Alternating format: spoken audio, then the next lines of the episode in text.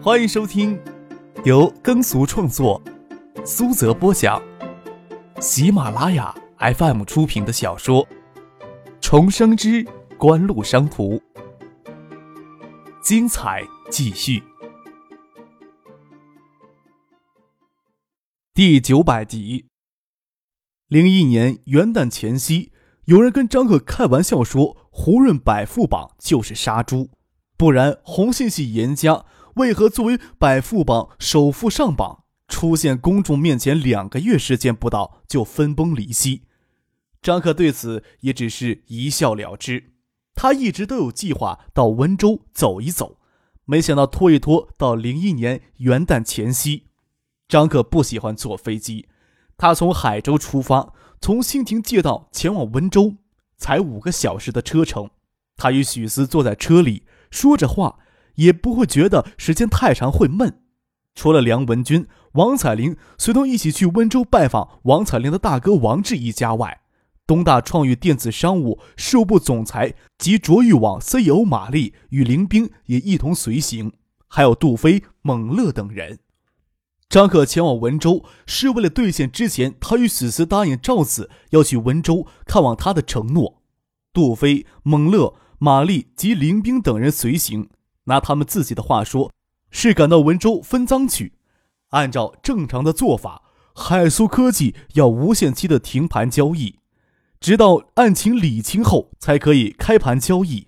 但是这种做法对海苏科技的伤害是致命的，无法想象海苏科技的业务会在案情审讯期间会有很好的维持。拖上一年两年，只怕又剩下一个上市公司的空壳了。不仅对其他中小投资者伤害巨大，对东海省的经济也有伤害。另外，东海省科技厅、卫生厅、中科院软件产业研究所也是海素科技的主要股东，他们也不希望海素科技彻底崩溃。这个时候，他们唯有将希望寄托在景湖身上。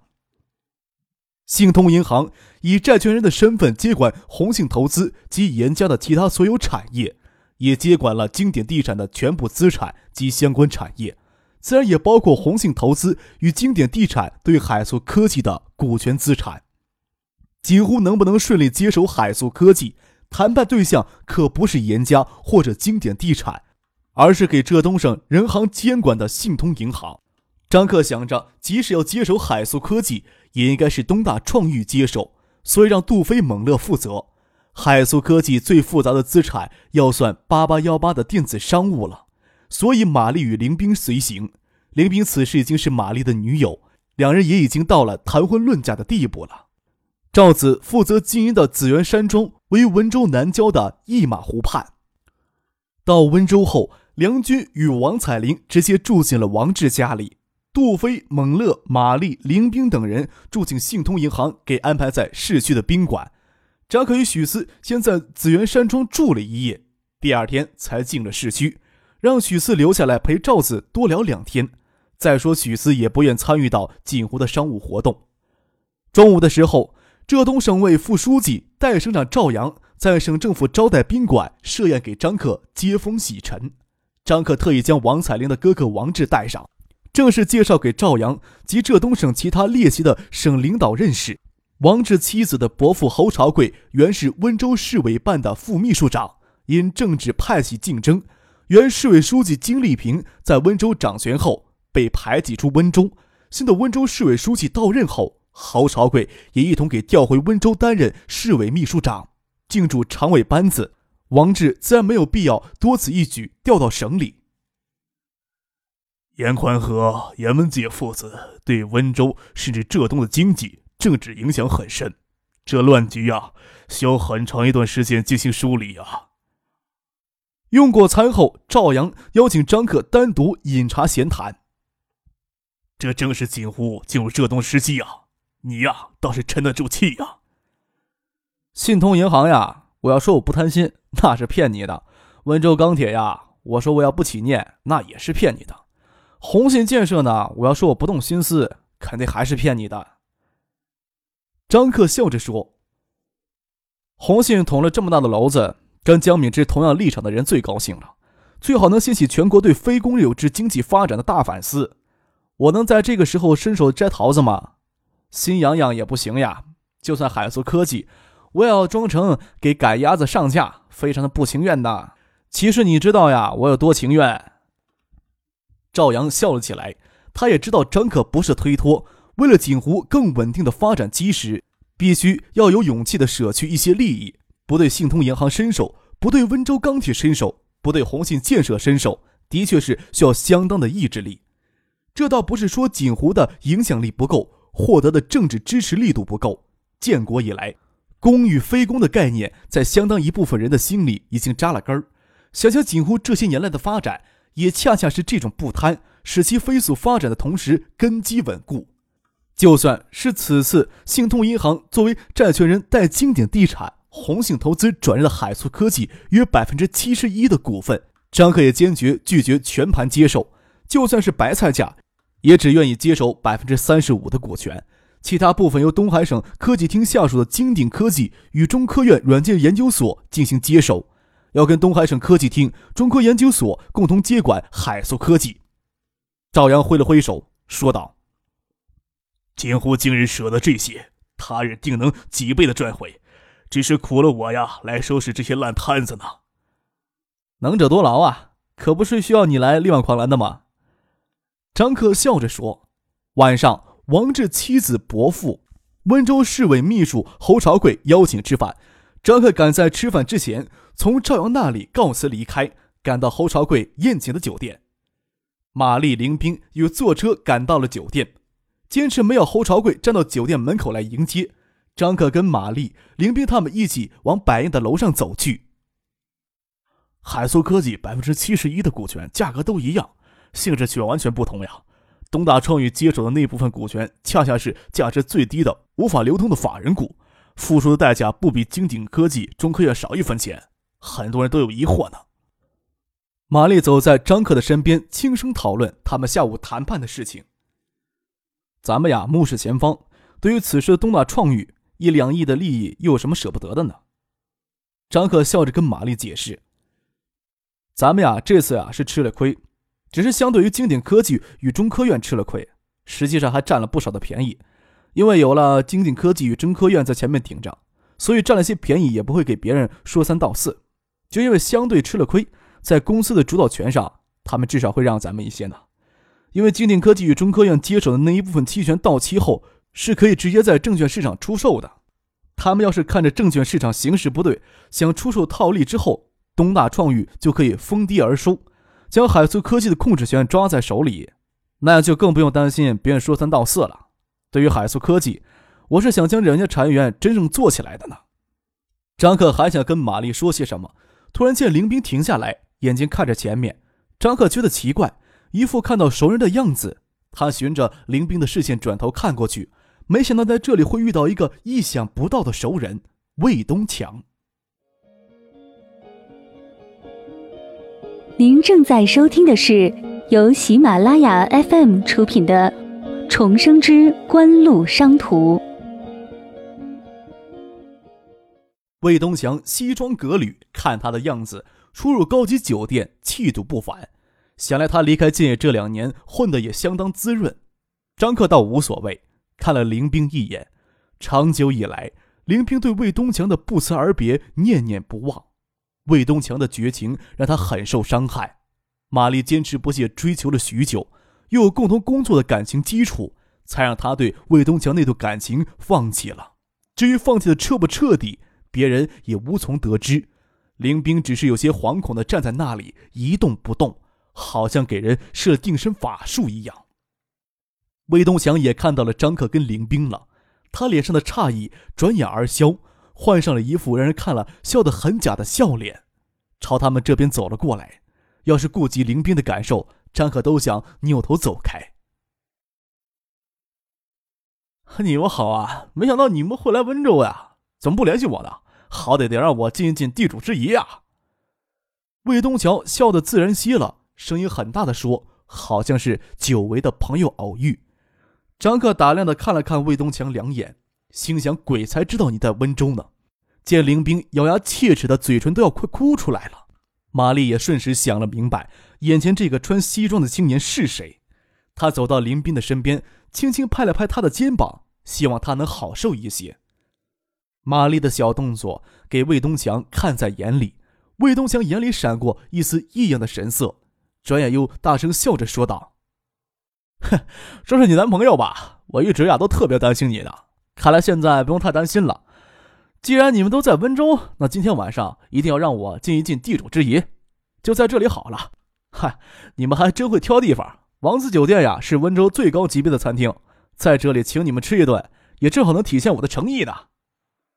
走过来，拉着林斌的胳膊就要往里走，似乎非要请他们吃这顿饭不可。张可真想提醒他一声，他们也是有人请客才出现在王子酒店的。当然，他安静的站在一边，任魏东强尽兴的表演。也许是林冰的关系，才让他如此失态吧。林冰在温州遇到了魏东强，完全是慌了神。给魏东强拉着胳膊，被动的往里走，玛丽也哭笑不得，只得跟林冰一起往里走。张可轻叹了一口气，也跟着往里走。想起这些年来魏东强都算不上恩怨的恩怨，就算吃他请的一顿饭又如何？侯少贵那里让傅俊去打声招呼就是了。魏东强推开一间包厢的门，张可探头看见包厢里坐着四个人。魏东强让张克、林兵、玛丽跟他进去。对着包厢里已经坐下的人说道：“啊，不好意思啊，没想到在这里遇到几个在敬业时的老朋友，我请他们过来加入咱们，大家不会介意吧？”包厢里有个中年胖子，眉头皱着，瞥了张可他们一眼，似乎很不高兴魏东强这么做。魏东强将张可推出来，插嘴道：“谢总，我这个朋友啊，他爸爸还是东海的一个地级市市长呢，没想到在这儿还能遇到他呢。”中年胖子心里想着：“东海省的市长关他屁事儿。”不过他也是圆滑之人，挥了挥手说道：“算了，既然是魏经理的朋友，那就坐下吧。”魏东强才如释重负的拉椅子，请张克、林兵他们坐下。他吩咐一个穿夹克衫的小伙子出去找服务员：“你去让那个服务员添三副碗筷。”中年胖子也没有想着刻意去讨好张克。而是一脸热切的跟身边一个穿着西服的青年说：“哎，这小魏不懂事儿，陈工不会介意吧？小董昨天跟我说，陈工肯赏脸吃这顿饭，我昨天啊确实高兴了一把呢。吃过饭，下面的活动这么安排，陈工你看还满意吗？”张克看了，心想：这个年轻人原来是这次宴会的主角。那个被中年胖子唤作陈工的青年，却没有听见中年胖子的话。眼睛盯着玛丽、林斌看了好一会儿，确认没有认错人，脸涨得通红的，毕竟毕恭的站了起来。马总、林经理，我真不知道你们跟魏经理是朋友呀。魏经理也没有跟我提过你们是他们朋友呀。一桌子人傻了眼，盯着陈姓青年傻傻看了两眼，又盯了林冰、玛丽看了两眼，还是中年胖子反应快，跳跃似的站了起来，过去握住了玛丽的手。马总，马总，幸会幸会！哎，小魏总是在我耳边说起卓越的玛丽是他东大最杰出的校友。当然，小陈也不赖。这个小魏呀，竟然跟我开这么大的玩笑，我知道了，他是在抱怨我给他开的工资低呢。的确呀，小魏跟马总是朋友，就是跟马总同一水平的人才呀。我这个总经理位子给他做也远远不够呢。鄙人姓龚，身回物流，以后多仰仗马总了。中年胖子掏出名片往马丽、林兵手里塞，马丽跟林兵都有些措手不及。谁会知道这么巧的事情发生的？红信系分崩离析之后，一直没能进入浙东商务电子市场的卓宇，终于迎来进军浙东的机会。姓陈的青年是卓宇市场部浙东方面的负责人，正负责温州地区挑选物流合作商。没想到这魏东祥离开近两年之后，会是温州一家物流商里面在做经理。魏东祥是直接傻了眼。张克坐在那里不动声色，见魏东强眼睛流露出复杂的神色，心里轻轻的叹息，也不想让他继续难堪下去，跟玛丽说：“都见过面了，其他事情还是交给陈工负责吧。”站起来就要走出包厢，这时候包厢门给人从外面打开。傅俊跟王志领着两个中年人走了进来，年龄稍轻的那个中年人走过来，握住张克的手。“你好，你好，我是侯朝贵，跟王志说起客上好多回了。一直没有机会见面。这位是我们温州新市委书记秦朝阳书记，他也想着跟客少有机会喝喝酒，我就擅自主张了，将秦书记也拉了过来。既然客少在这里遇到届时的故友朋友，那我跟秦书记就来给客少的故人朋友敬几杯酒。中年胖子站起来，还想将玛丽他们挽留下来吃饭。看着新市委书记跟市委秘书长进来要敬酒，任他在尽管风浪，眼睛也傻了，舌头僵直，想说句场面话，一个字儿都吐不出呀。心里在想：魏东强这狗日的，怎么这么会装孙子呀？魏东强怅然有失的坐在那儿，看着眼前一个个衣冠鲜楚的身影，只觉得眼前都是幻影。张克不想让魏东强再难堪，做了请的手势。